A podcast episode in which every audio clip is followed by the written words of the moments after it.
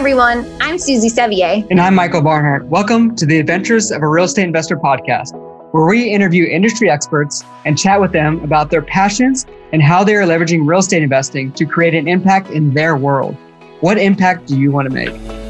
Did you know there are almost 8 billion people on this planet? What if each of us started with ourselves, with our family, in our community? All we have to do is start with a manageable 1% action every day.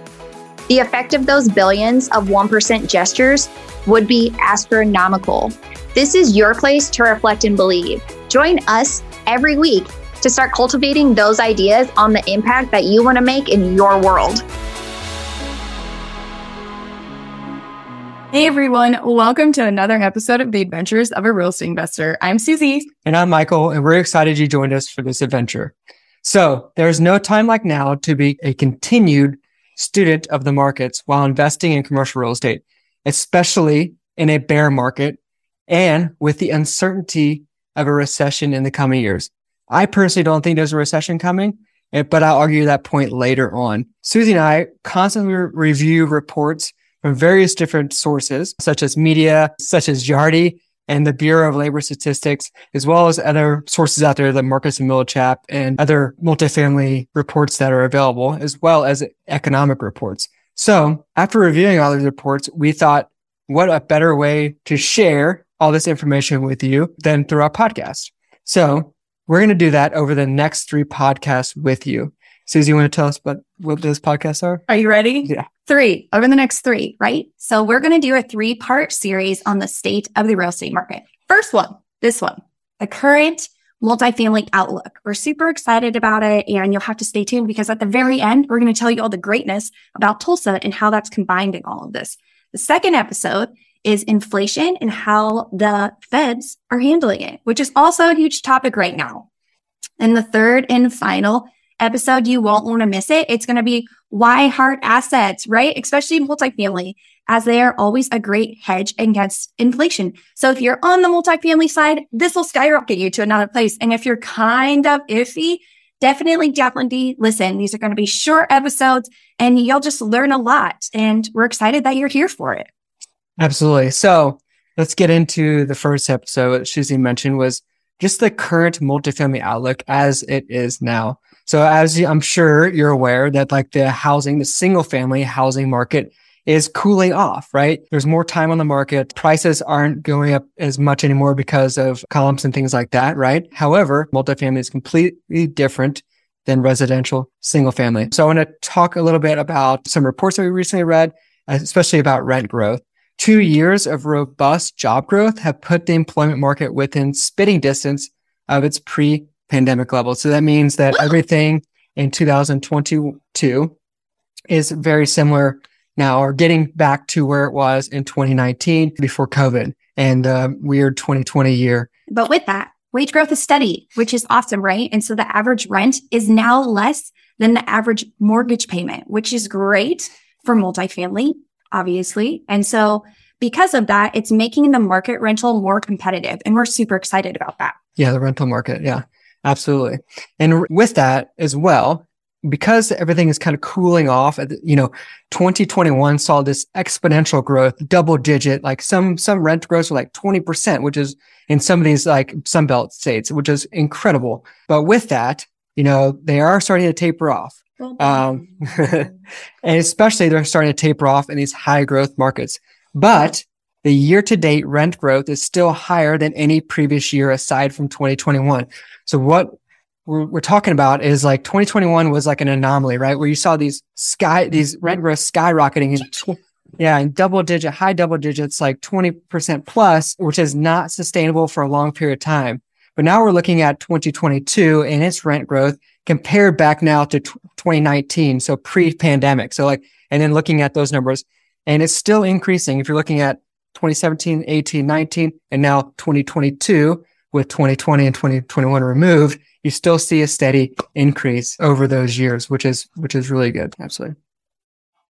The highest rent growth still continues to be in the Sunbelt areas, but these areas are now seeing the quickest decline in growth following 2021, which makes sense because those Sunbelt areas, as I mentioned previously, are and other mar- big markets, primary markets as well, are seeing like 20, we're seeing like, you know, high teens to over 20% rent growth.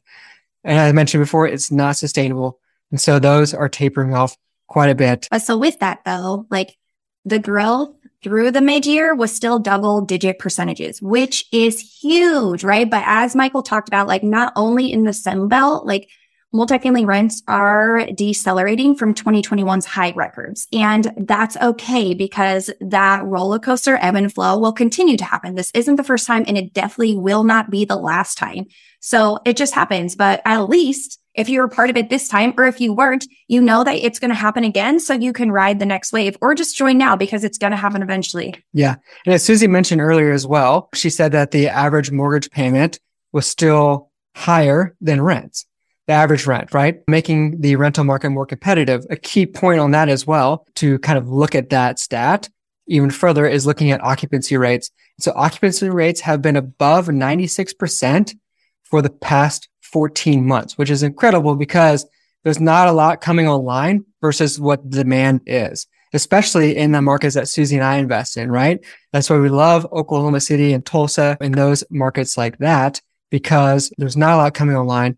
The rent, the occupancy is higher uh, because of the demand in those specific markets there. 100%. But hmm. because of that, like lenders are becoming more conservative and focused on cash flow instead of income growth. And that is huge, especially in a place like Tulsa and Oklahoma City. Like there is cash flow from day one because of the multifamily just assets that are out there, because of the pricing, because of all of it, because of the job growth, the whole market in general. And so therefore agency debt is becoming more rare. So when you do see a deal with agency debt, definitely take a deeper dive into it.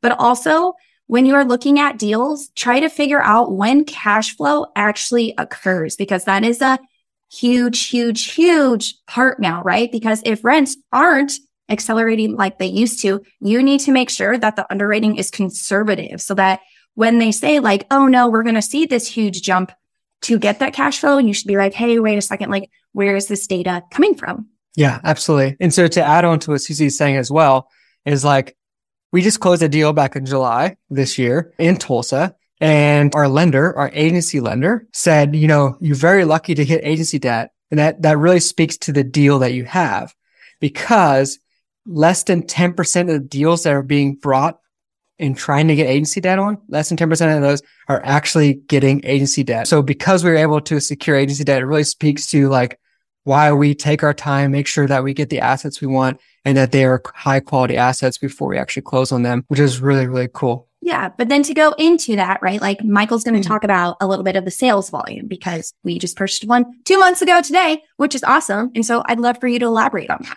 Yeah, absolutely. So as, as we were mentioning previously in this episode, like 2021 was an anomaly year, right? Like you have high, high rent growth. You also have a high amount of sales volume because rent growth is increasing, you're increasing NOI. People want to sell when they have the highest NOI, right? Because that's when your property is worth the most. But as expected, just as we see a, a decline in rent growth because of 2021 is such an anomaly, sales volume in, since 2021 is down in 2022. However, as mentioned previously, it is still trending higher than 2018 and 2019, with 2020 being an anomaly also being lower because of the pandemic. So if you take out 2020 and 2021 and you look at 17, 18, 19, and then 2022, you still see a steady increase in growth in sales volume, which is really cool. It is really cool. But like, what does all this mean for us? And what does all this mean for Tulsa, which is our, well, right now it's our favorite market. We'll see what happens after we back. Stay tuned for that. But so in Tulsa specifically, like new lease asking rents are at $939, which depending on the market, that may seem low or high. Tulsa, this is great because it's up 12.3% from the previous year, placing Tulsa 47th overall for year over year rent growth. I'm telling you now, Tulsa used to not be in that spot. So like we are super excited. There's a lot of like economic factors that went into that because a lot of people are moving to Tulsa, young families or just young millennials, young people in general, which I'm also a millennial at the age of 32. So don't kick. You might think that's a little young. It's not. Woo! But it's like awesome for Tulsa because so much is happening there. And because of all those people migrating to Tulsa, Employment has grown by 3.6% over the last 12 months, while hourly wages, which is great specifically for our class that we go after, which is C plus B minus. Yes, I would love for people, I'm sure they have salaries, but for those hourly, hourly wages, that has risen by 7.4% year over year to $28.77. And this is all data from the Bureau of Labor Statistics, not something I just pulled out magically. So it's super cool that like we have a pulse on Tulsa that specifically, right? Like we can get down into those details to make sure that the market that we love so much is still a market that we should be investing in.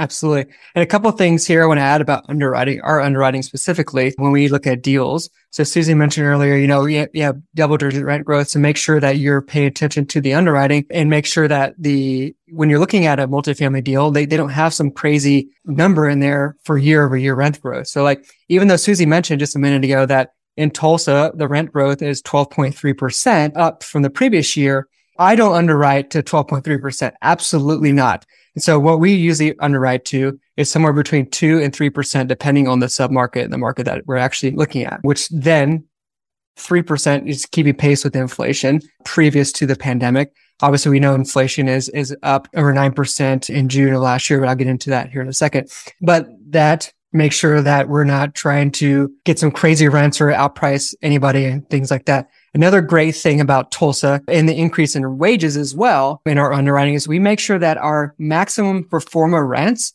are still like one quarter or one fifth of the um, average household income in that specific submarket that we're at.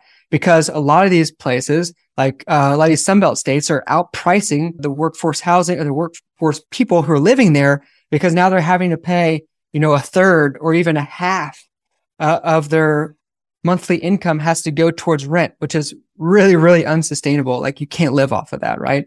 And so we make sure that our pro forma rents are very affordable for the market and the submarket.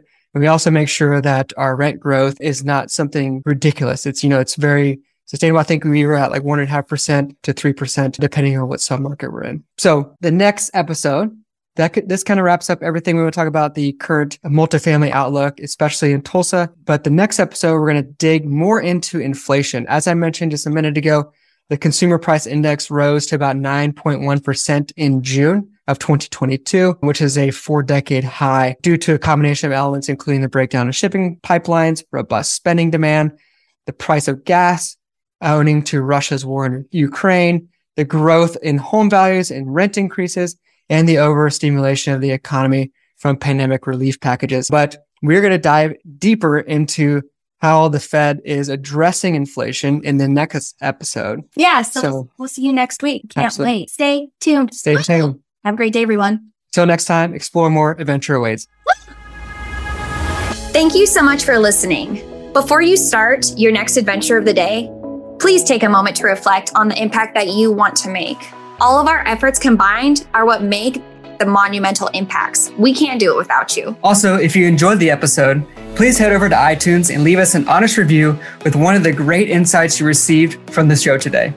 And if you believe a friend, family member, or colleague would find great value in listening, please share our podcast with them. As always, your support means the world to us. Until next time, explore more. Adventure awaits. Woo!